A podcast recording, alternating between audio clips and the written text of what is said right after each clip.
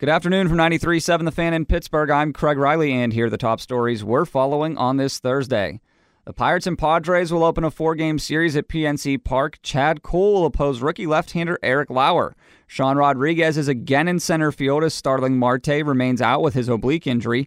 Francisco Cervelli is back behind the plate hitting third.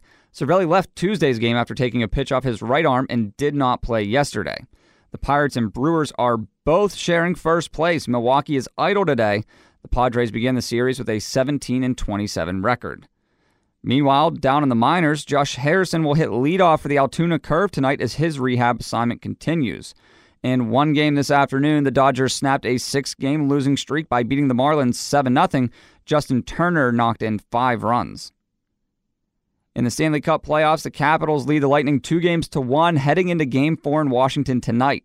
As of this morning, Capital center Nicklas Backstrom had not been medically cleared, but Barry Trotz said he'll be a game time decision.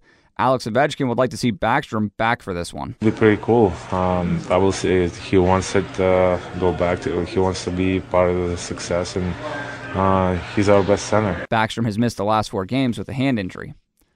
And we wrap things up as the ACC has voted to propose legislation to the NCAA that would expand the NCAA tournament from 68 to 72 teams. The conference coaches would also like to see the three point line moved back. I'm Craig Riley for 93.7 The Fan.